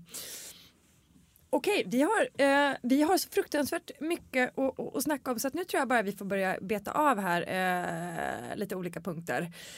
Okej, vi snackade om hösten förut, att hösten är en sån här gyllene, gyllene tid i trädgården. Det är så mycket arbete som kan utföras på hösten, eller hur Jon? Eh, men, och vi pratade om det här med, med eh, att flytta på växter och, och dela eh, växter och då planterar man ju om dem någon annanstans. Men kan man verkligen bara göra det på hösten? För jag tänker så här att på våren till exempel när saker och ting börjar vegetera eh, och, och det är ganska så bart och, och sådär och när kärlen släpper och när de har börjat då tänker jag att nu gjorde jag inte det för det blev inte så. Jag hade så mycket annat. Men där hade jag ju tänkt att dela. Kan jag göra det på våren? Alltså, eh, klart du kan göra det. Man, man kan eh, kanske råka på liksom misstag. Vissa växter pallar inte det, speciellt de som är vårblommande. är ju inte jätteförtjusta i att bli delade på våren. Eh, men visst går det. Det är ju inget som är omöjligt. Det enda som kan hända är att det blir lite fel. Mm. Så. så det är bara att köra på. Många av de här gamla råden om när man ska göra saker. Man ska beskära si och så då, kanske på vintern som man sa förr. Nu säger man ju ofta jas, men det är för att man hade tid att utföra de sysslorna vid den tidpunkten. Just det, så. det var egentligen det som var. Den svenska sommaren är ju ofta ganska kort och intensiv, ja, mm. undantag för i år då. Men, eh, och det är mycket annat som ska göras i trädgården och ska hinnas med och, och så. Mm. Och då har man kanske mera tid på hösten. Även om det kanske är tråkigare att vara ute en regnig höst. Och, mm Mm. Så. Men det finns en viss charm i det också. Man, eh, Absolut, absolut. Och då kan vi ju eh, addera där då eh, att okej om man kanske ska vara lite försiktig då med det vårblommande om man eh, ska dela och flytta det på våren. Detsamma gäller ju det här med apropå beskärningen då. Va? Eh, förut så gjorde man väldigt mycket på vårvintern. Det kan man fortfarande göra. Man kan göra det i princip året runt. Även om man säger då ur trädets biologiska synvinkel så är det ju eh, bäst att göra det när det finns så mycket bladmassa som möjligt för då har ju trädet som mest energiresurser. ja, man kan säga när det är som minst skadligt att göra ingreppen. Ja, exakt. Så. Men Ja, eh, det rådet som man ofta ser, det man pratar om JAS. ja. Mm. Eh, Juli, augusti, september alltså. Juli, augusti, september. Ja. Eh, det finns ju så att säga en del forskning som stödjer det, men den är ju ganska specifikt och, och egentligen så finns det ingen som, så att säga, den forskning som är gjord på detta eh, är gjord utifrån väldigt spe- specifika förutsättningar. Mm. Jag kan dra hela den. Eh, man, för det första så är forskningen gjord i USA efter amerikanska förhållanden och utifrån premisserna att man började se i fanerindustrin när man fick skador i fanerveden. Och då funderade man på vad var det som orsakade skadorna man kom fram till att det kanske var uppstamningen eller beskärningen av träden som orsakade skadorna. Fanerindustrin vill ju ha långa raka stockar. Det betyder att man eh, stammar upp. Eh, så. Eh, och då eh, så forskade man på detta, vad det var som orsakade detta. Eh, dels rent fysiskt, hur man ska gå till, hur man gör en beskärning, men också vilken tidpunkt som är bäst. Och det här juli, augusti, september. Man kan säga om man, om man utgår ifrån forskningen så är det absolut bevisat att det är bäst att göra en uppstamning på ett fanerproducerande träd som växer i USA och då får man som minst skador om man vill ha en fin fanerved. Det är därför. Det är därför, och det blir så att, att det har liksom så få, fått ehm, eh, svält och börja gälla allt möjligt utan Mm. att det egentligen finns eh, jättemycket vetenskapligt stöd för det. Man kan säga att vetenskapen är ganska överens om att det är jättedåligt att beskära när det blommar. Ja, och när det har börjat vegetera, alltså vid, Precis vid, knopp, eh, vid knoppsvällningen kan man säga. Ja. Är det någon gång du inte ska beskära så är det i alltså lövsprickningen. Då har trädet som minst energiresurser, eller hur Jon? Den vill ju så att säga, eh, den tar ju den lagrade energin som den har i veden eh, och eh, ska ut snabbt med blad för att kunna börja producera socker för att kunna försörja sig själv. Och det är en känslig tidpunkt för träden. Så att vid knoppsprickning också, också vid blomning, väldigt dåligt att och, och, och beskära. Men i övrigt så är det ju kanske viktigare hur man beskär än när man gör det. Mm. Intressant. Så. Alltså hur man lägger snitten och det jag tycker många ska ställa sig frågan innan de börjar beskär. Varför gör jag detta? Vad är syftet med denna beskärningen?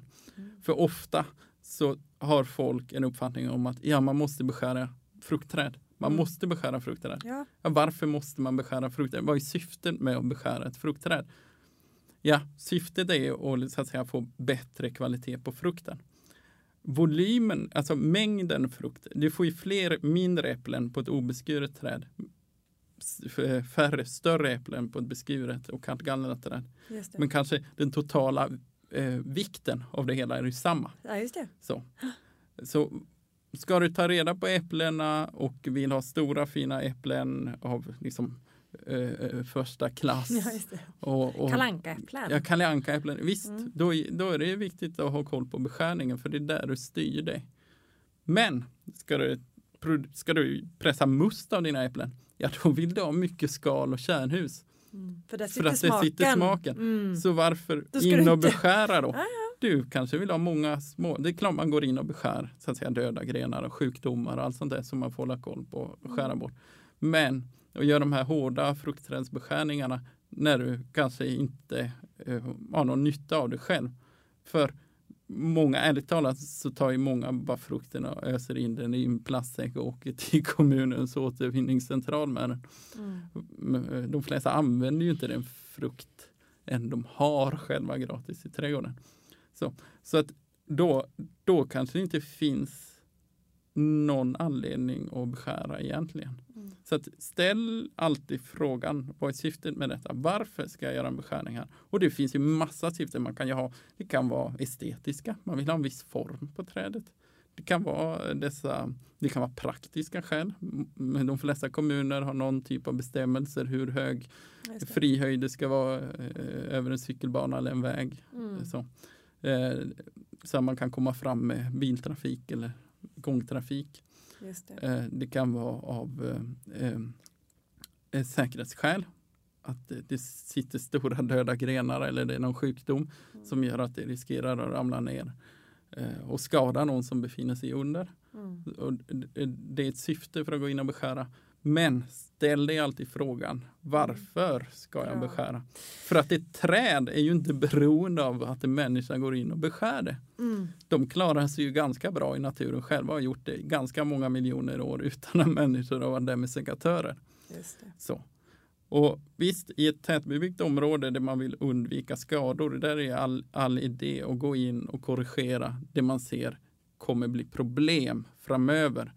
Så också problem som kan så att säga, orsaka skador, fläkningar och sånt på trädet som gör att det får ett förkortat liv. Det går man in och korrigerar på ett ganska tidigt stadium. Mm. Men har man inte den typen så, av, av problem, så, om, säg att du bor mm. ute på landet med stor gräsmatta med äppelträd på och du använder ändå inte frukten. Ja, du behöver inte beskära dem. Låt dem växa. Jag, jag slår ett slag för friväxande fruktträd. Åh, oh, underbart. Älskar det. Tack Jon. Tack, det var, det var bra sagt. Here, here säger jag. Here, here.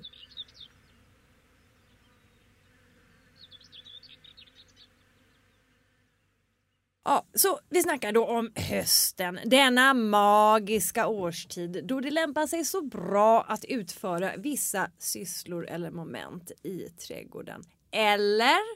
Okej, okay, Jon, det här med träden. Slipper man att vattna om du planterar ett träd på hösten? För det, det verkar ju många tro. Eh, och det finns ju, eh, det där är ju verkligen något gammalt som man som man har hört och fått lära sig att träd det planteras på hösten. Du slipper inte att vattna, det gör du inte. Eh, eh, eh, man kan säga att det beror på vad det börjar med.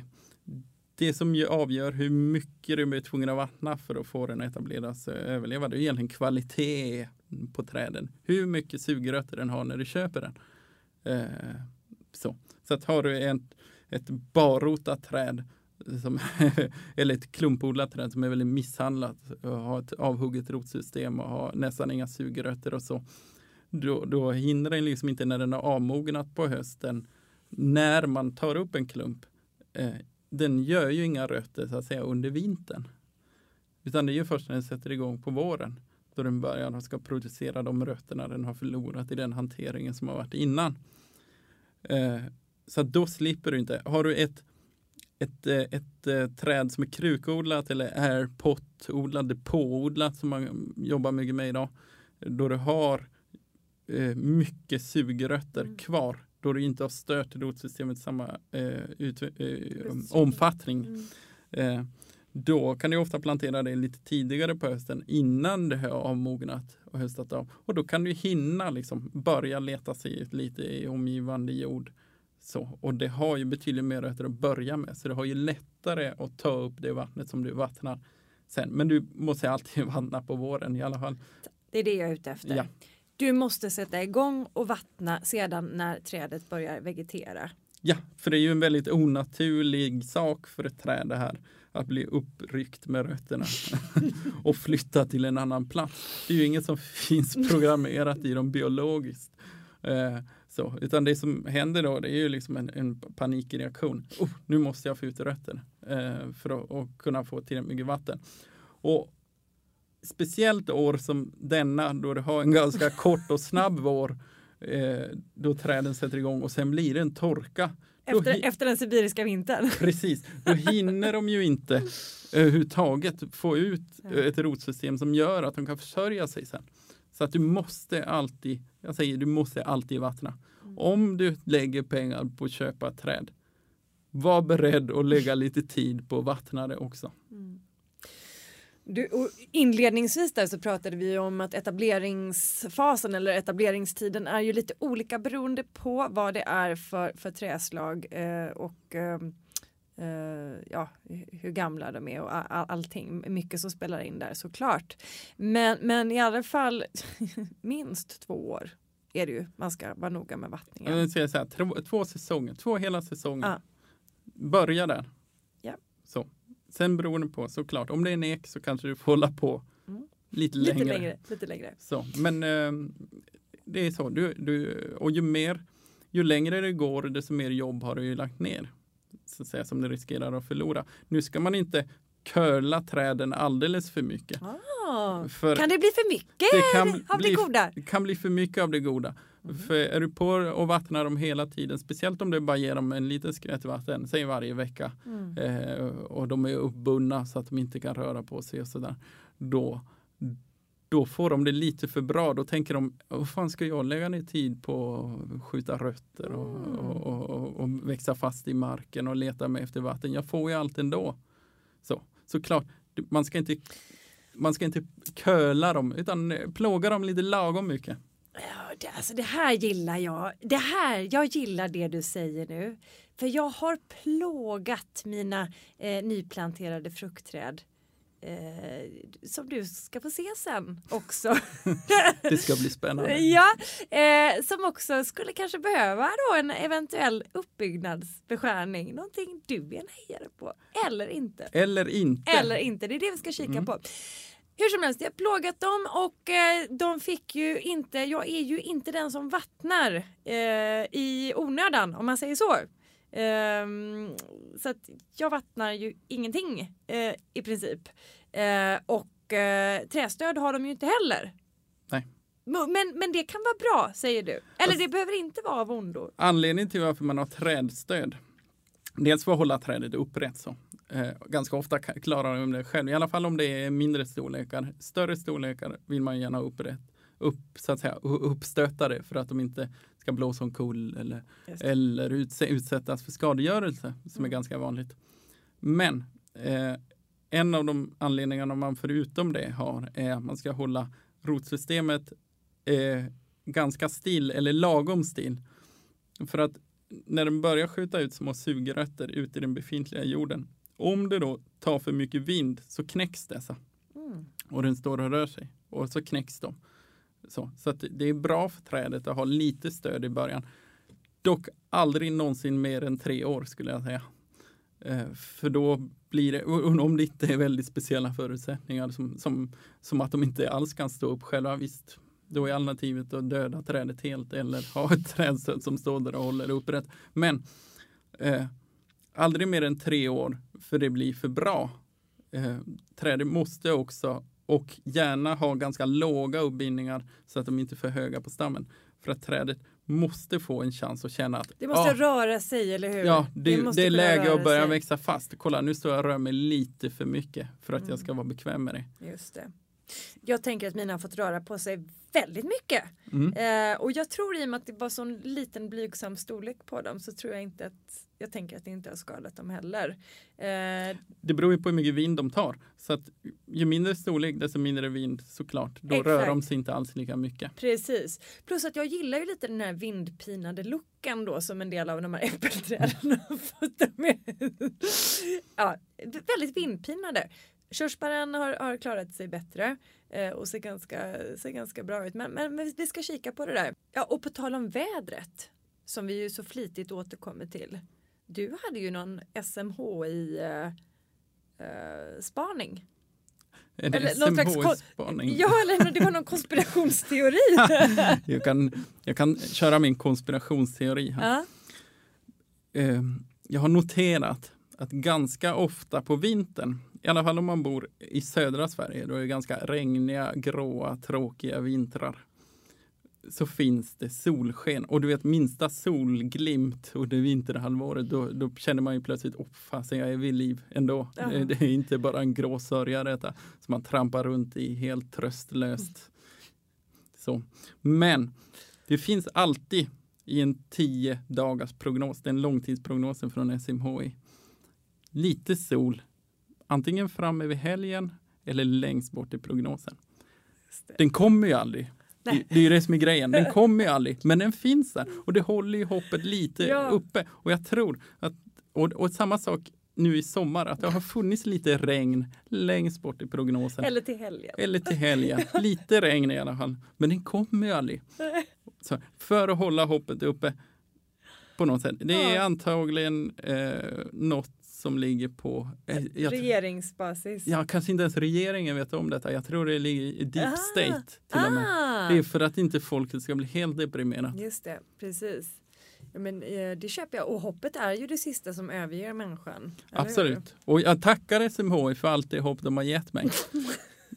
Under de skånska gråa vintrarna. Det måste jag säga, det är ni som har hållit mig uppe ändå.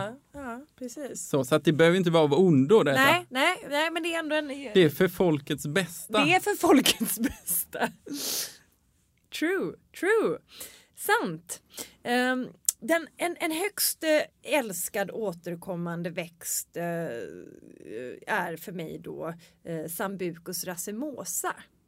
Mm. Ehm, För druvfläden. Precis, druvfläden. Den där gamla landskapsväxten, eh, slyt, skräpet, giftigt som tusan, man kunde dö och som alla bara vill ta bort. Men jag, eh, jag har hittat så otroligt många, eh, många kvaliteter med den då. Eh, att använda den i arrangemang och så vidare. Så att den har så många prydnadsvärden. Så det är en riktig toppväxt vill jag säga. Plus att det är en av de få växterna som finns eh, vid oss då.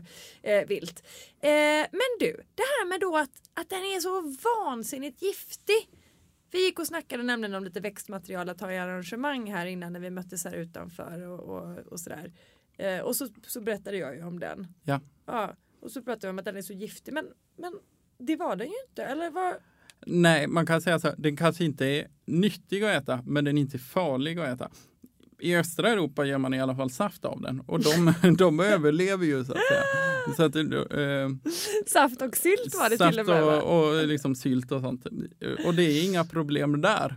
Nej. Eh, Jag vet inte om det är, så att säga, visst kan det finnas varianter, men jag tror inte den svenska är speciellt liksom utmärkande giftig. Att den skiljer sig Att den skiljer sig så mycket Nej. från eh, den. Men, och det gäller ju överhuvudtaget giftiga växter, för man hör ofta Oh, den är giftig och den kan inte vara på en förskolegård. Eller oh, jag har giftiga växter i min trädgård Ja. och de måste jag ta bort för jag har barn.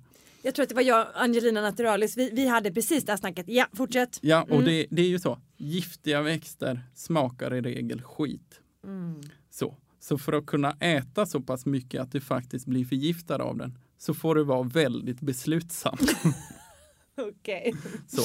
Ja. Det, det är inbyggt i dem att gift smakar ofta dåligt. Mm. Eh, och det är inbyggt i oss att vi ska inte äta saker som är dåliga för oss. Så, så att, eh, och i, liksom ett bär är ingen problem, två bär, inga, tio bär kanske inga problem. Även bland de som man har bland jättegiftiga. Mm. En, en sak är med barn dock, de kan ju vara lite konstiga, får jag säga som förälder själv. De kan få för sig det ena och det andra. Men det är viktigt att lära barnen och inte skrämma dem. Och faktiskt ta sig tid och lära dem och visa dem. Mm. För att eh, barn, eh, de, de lär sig mer än vad man tror. Mm. Och om man talar om för dem varför man kan få ont i magen och så, då, alltså, då tar Ja. de till sig den kunskapen. Eh, det ligger liksom genetiskt Precis. i oss att lära oss av varandra. Och inte försöka skydda dem ifrån Nej. omgivningen. Och då kan det ju bli farligt. Talar man inte om för dem så kan de ju av eh, ren okunskap göra något.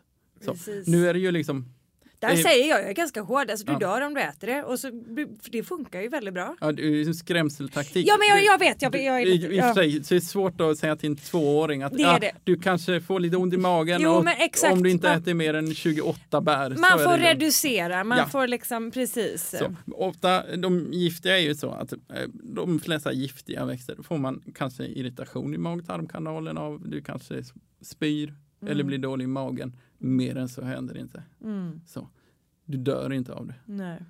Eh, Det finns några undantag men eh, de är väldigt få och sällsynt förekommande. Så, så att, och i modern tid har inte en människa dött av en växtförgiftning. nej. Svampar är luriga däremot, men växter. Det var väl eh, faktiskt, de tog väl bort eh, belladonnan från DBV, de badade vännernas trädgård, alltså Visby botan. Mm. Jag tror att de tog bort belladonnan men jag vet inte om det var, var det, om det kanske 60-talet eller något sånt där för jag tror att det var, eller kanske ännu tidigare. Det var nog ett barn som hade ätit. Det Belladonna. kanske, annars har man ju haft problem. Just belladonna är ju lite sådär eh, lite, eh, hallucinogen och så. Så, att, och, ah, man, man, man har, så, så att visst den är giftig men eh, eh, det, man kanske hade annat folk som gick och plockade den för kan det andra också. syften. Jag för mig att, men jag har faktiskt för mig att Mm. någon, att det var eh, Så, Visst kan det ske tillbud, det gör det, men man, ofta skrämmer man upp sig Det var en över varg också som dödade någon på 1800-talet. Ja, det var det ju. Ja. Visst, man skrämmer upp Ja. eh, sig över sådana ovedkommande saker som, som eh, nästan aldrig inträffar. Trafiken är betydligt farligare. Ja, men Eh, maskindiskmedel, bland det giftigaste du har hemma. Väldigt vanligt att barn eh, blir väldigt dåliga av det. Ja. Eh, allt möjligt annat. Du kan säga allt du har i, i, i verkstaden hemma i garaget. precis. Det är ju eh, skitgiftigt. Mm. Jag köpte själv någon fälg, fälgrengöring här på en stor butikskedja för bilar. Som jag hade på, ja du vet, man är Mm. lite lat. Mm. Det var väldigt effektivt. Stod på baksidan och i princip stod det, dricker du detta så dör du. Då får man en tankeställare. Ja, Man behöver inte gå och oroa sig över sina växter i trädgården. nej, tack. Så, tack. Titta igenom garaget istället. Se till att det är oåtkomligt. Exakt, exakt. Eh, kemikalieskåp. Kemikalieskåp. Ja. Eller bara inlåst. Ja, inlåst. Ja, men precis. Ja, men ett skåp med en nyckel tänker jag. Ja. ja. Toppen, toppen. Ehm, sen var det ju det här med, med, med jorden då. Ehm, med problemjordar. Uh, vi har snuddat vid det förut. Eh, och vad kan man säga? Vad är lösningen för alla? Vi ska, vi ska ta en quick fix för diverse problemjordar. Vad är det? Mull. Ett, ett, ett ökad mullhalt i eh, nästan vilken mineraljord du än har ger positiva egenskaper. Mm. Och, det, och mull, en ökad mullhalt ger bättre vattenhållningsförmåga, bättre eh, Näringsupptagningsförmåga. närings- ja, buffringsförmåga, Mm. eh, stabilare eh, egenskaper i Mer övrigt. genomsläpplig, det är syre, mer syrerik eller kan hålla, växterna kan få upp syre, allting genomsläpplig. Så man kan säga satsa på mull. Ja just det. Så. Och det är ju liksom kompost eller man kan köpa eh, Organiskt. t- torv, man kan alltså all, allt, alla växtdelar. Man kan till och med lägga, liksom, ha kompostering direkt på ytan. Ja, Marktäckning Jag kallas gillar det. Jag gillar det. Så, det enda nackdelen med det, det är om man bor som mig med en eh, väldig mängd mördarsniglar. Eh, de gillar ju det också. Mm. Så. Så, men men eh, kompostera direkt på plats. Är du där och klipper lite växter, ja, klipper ner i småbitar, lägg det under. Mm. Mm. Förutom att det håller undan lite ogräs så, så att säga återförs det till jorden och förbättrar dess egenskaper. Mm. Eh, enda undantaget är väl om det är liksom man har någon sjukdom som man vill eh, bekämpa. Eh, då kanske man inte vill kompostera så att säga Just det. de växtdelarna just där. Just det. Bra, så att mull är lösningen på allas våra problem. Eh, eller alla våras eh, problemjordar i alla fall. Absolut. Och, alltså de flesta jordar, man får ju utgå lite från jorden där man bor. Man ska inte kämpa emot så att säga, förutsättningarna som finns på platsen. Mm. Eh, det går ju såklart aldrig att ändra på det om man har massa pengar. Mm. Men eh, vill man göra det någorlunda ekonomiskt så kan man ju liksom så att säga, titta efter växter som passar den jordmånen där du bor och såklart de klimatförutsättningarna där du bor. Och det går ju att göra väldigt mycket. Mm. Utgå från ståndorten, har vi det igen va? Ståndortstänket. Absolut. Utgå från platsens förutsättningar, yes. Utgå från platsens förutsättningar och, och det går att titta på alltså det finns otaliga exempel på folk som har gjort mirakel med de sämsta jordarna. Eh, men ja, summan av kardemumman. Mm. Uh, återanvänd dina växtdelar, uh, tillför mult i jorden, utgå från vilken jord du har, uh, använd de förutsättningarna. Vill du förändra något så går det alltid att förändra. Det är bara att ta kontakt med ett proffs som kan göra det åt dig, som kan fixa allt. Det kostar pengar, gör det självklart. Mm. Men de flesta jordar går att arbeta med, det är inga problem. Inga det finns problem. ju den sämsta jordarten. om du frågar trädgårdsodlare, om du frågar geotekniker, om du frågar folk som bygger. Det är ju silt. Okej. Okay. Berätta mer om det. Silt är ju så att säga Lera är ju de allra, allra finaste jordpartiklarna. Eller, eller jordpartiklar, det är ju egentligen mineraler. Mineral, ja. så, de är väldigt finfördelade mineralen. Mm. Sen så har du ju sand som är grövre Yeah. Och däremellan så har du något som kallas mo och mjäla för nu använder man ju mera samlingsnamnet silt. Mm. Och silt har ofta väldigt dåliga egenskaper, både från ur växters perspektiv eh, och byggtekniskt och eh, rent säkerhetsmässigt när man gräver en grop i marken Oj. så är silt en jättedålig, det är det sämsta. Jag säger så, kolla vilken jord du har du ska, om du ska köpa ett nytt hus om det är silt och du är trädgårdsintresserad och vill bygga lite grann, skit i det då. Ta något annat. Kan man ta ett siltprov? Ja, klart du kan ta ett jordprov. Ja. Då får du ju upp ett liksom, siltprov. Ja, du får, du det visar får, sig, då visar det sig så. också. Det vanligaste i Sverige är morän. Sen är ju ofta silten, den förekommer ju så att säga mm,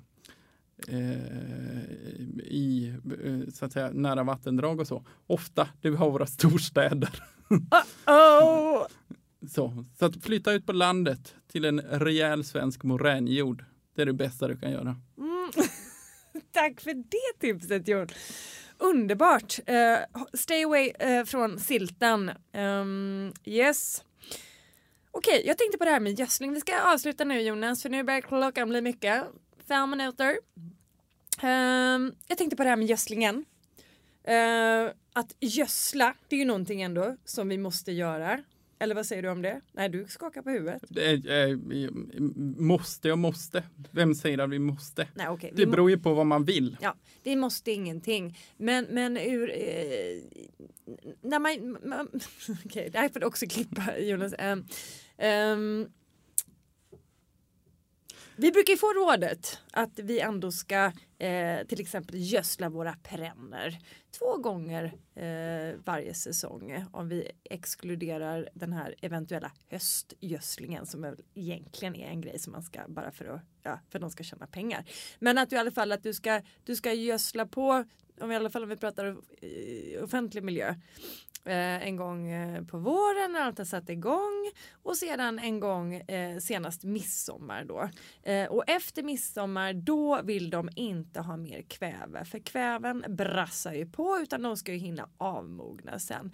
Men min fråga till dig, sen får du gärna utveckla vad du tycker om den här med gödslingen överhuvudtaget. Men herregud, om man gödslar senare än midsommar, om man brassar på med lite kväve nu som jag ska göra lite nya planteringar och jag vill ändå, jag vill nog göra det. Vad säger du om det?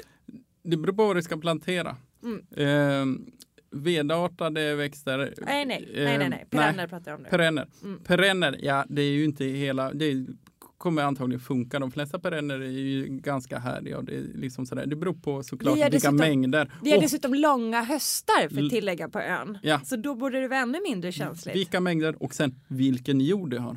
Mm. För att jorden Eh, har du en sandjord så två gånger per år är för lite att gödsla om du exempelvis vill ha optimala förutsättningar och du vill ha den grönaste gräsmattan eller vill ha den eh, optimala grönsaksproduktionen. En sandjord, det är för lite att gödsla två gånger per år. Det, det, det kan inte hålla gödslet. Och det som händer om du gödslar två stora givor per år det är att gödslet rinner mm. iväg. Mm. Så, och växterna får inte del av det. Det är bättre att dela upp gödselgivan många gånger och lite grann. Har du en lerjord så är den mycket bra på att hålla gödningen. Men däremot så är den ofta ganska näringsrik också. Så Mm. du kanske inte behöver gödsla så mycket. Det beror på såklart vad du vill. Ja, Om du vill ha den grönaste gräsmattan, självklart, då måste du kvävegödsla. Mm. Men eh, Jag tycker det är fint när de är lite gula. På riktigt menar jag nu för det passar min gula rabatt. så jag gillar det.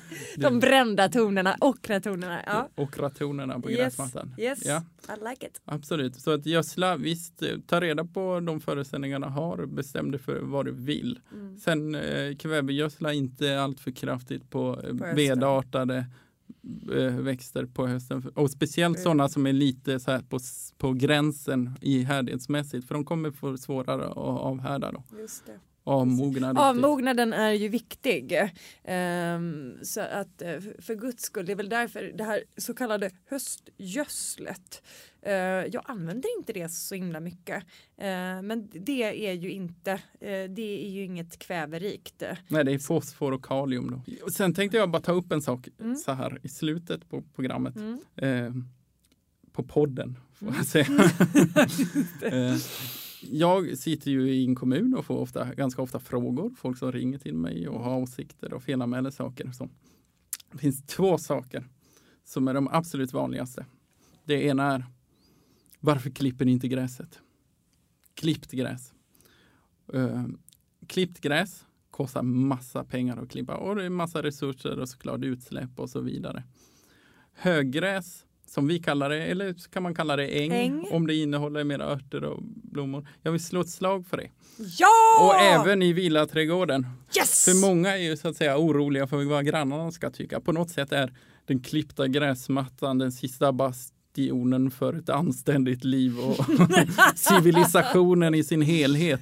Ja, Har någon slutat klippa gräsmattan så kan man ge sig fan på att det snackas om det i kvarteret. det är pundare och det är misär. Det är misär och Ja. det är, det är nästan eh, värre än misär. Så det är det sista. Kriminalitet. De sitter antagligen i fängelse, det är därför de inte klipper gräsmattan.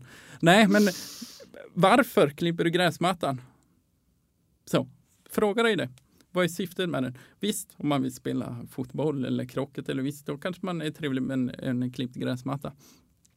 Men jag skulle mera höggräsmattor, eh, en kombination av det, för det är det vackraste som gånger. finns. Det är det vackraste som finns. Jag älskar detta. Jag vet inte, jag tror att vi har varit inne på detta tusen gånger och du ska ju komma hem till mig nu. Ja, You will love it.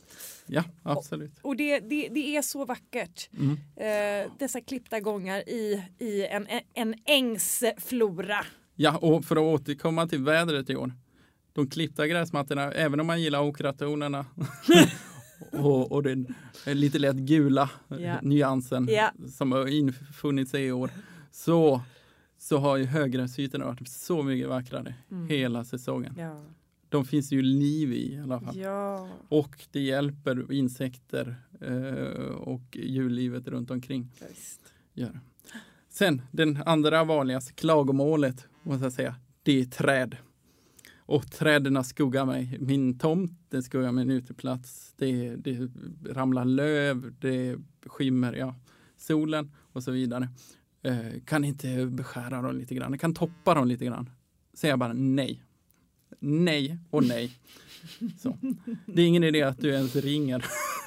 Du säger inte ens ah, skicka Nej, en, men- eh, en bättre... mm, Det är klart, vi tar ju alltid och tittar eh, så att säga på träden och Mm. tittar så att det inte är något fel på dem, eh, Mm. att de är sjuka eller något sånt. Men ett träd har biologiskt programmerat i sig att växa på höjden.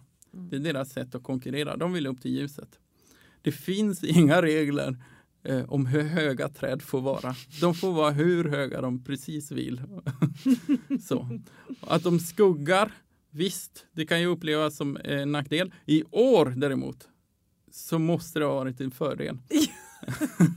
och jag önskar och hoppas att eh, opinionen vänder lite grann och, och folk börjar uppskatta eh, skuggan. Lövskugga är ett ord som jag använt mycket. Åh, det, det är ett väldigt positivt ord. Det är ett pos- Lövskugga. Lövskugga. Mm. Eh, alléer och esplanader har verkligen kommit till sin rätt i år då man faktiskt har kunnat röra sig utomhus Ja! i skuggan av träd. Bra Jon! Och vem vill inte ha ett stort vackert träd på sin tomt som man kan sitta och fika under? För i solen har det inte gått att sitta ute i år.